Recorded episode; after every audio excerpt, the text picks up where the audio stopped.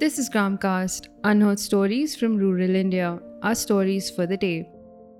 Sand mafia in Bundelkhand, Maharashtra. Continuous sand excavation has left farmers in a loss.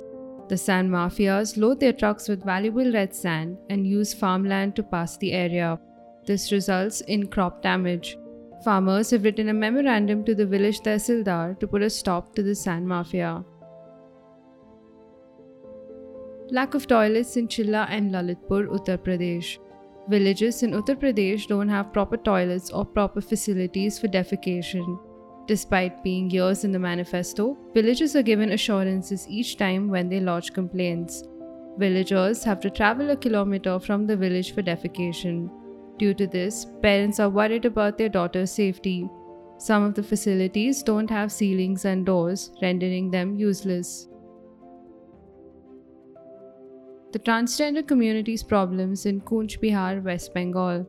With no ration cards, the transgender community in Cooch Bihar is under a lot of stress. During the lockdown last year, they had to survive on water and a fistful of rice.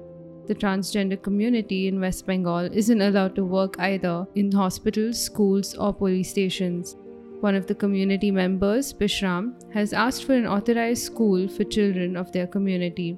In the election time, they are promised with all kinds of facilities. Once the season ends, they are forgotten.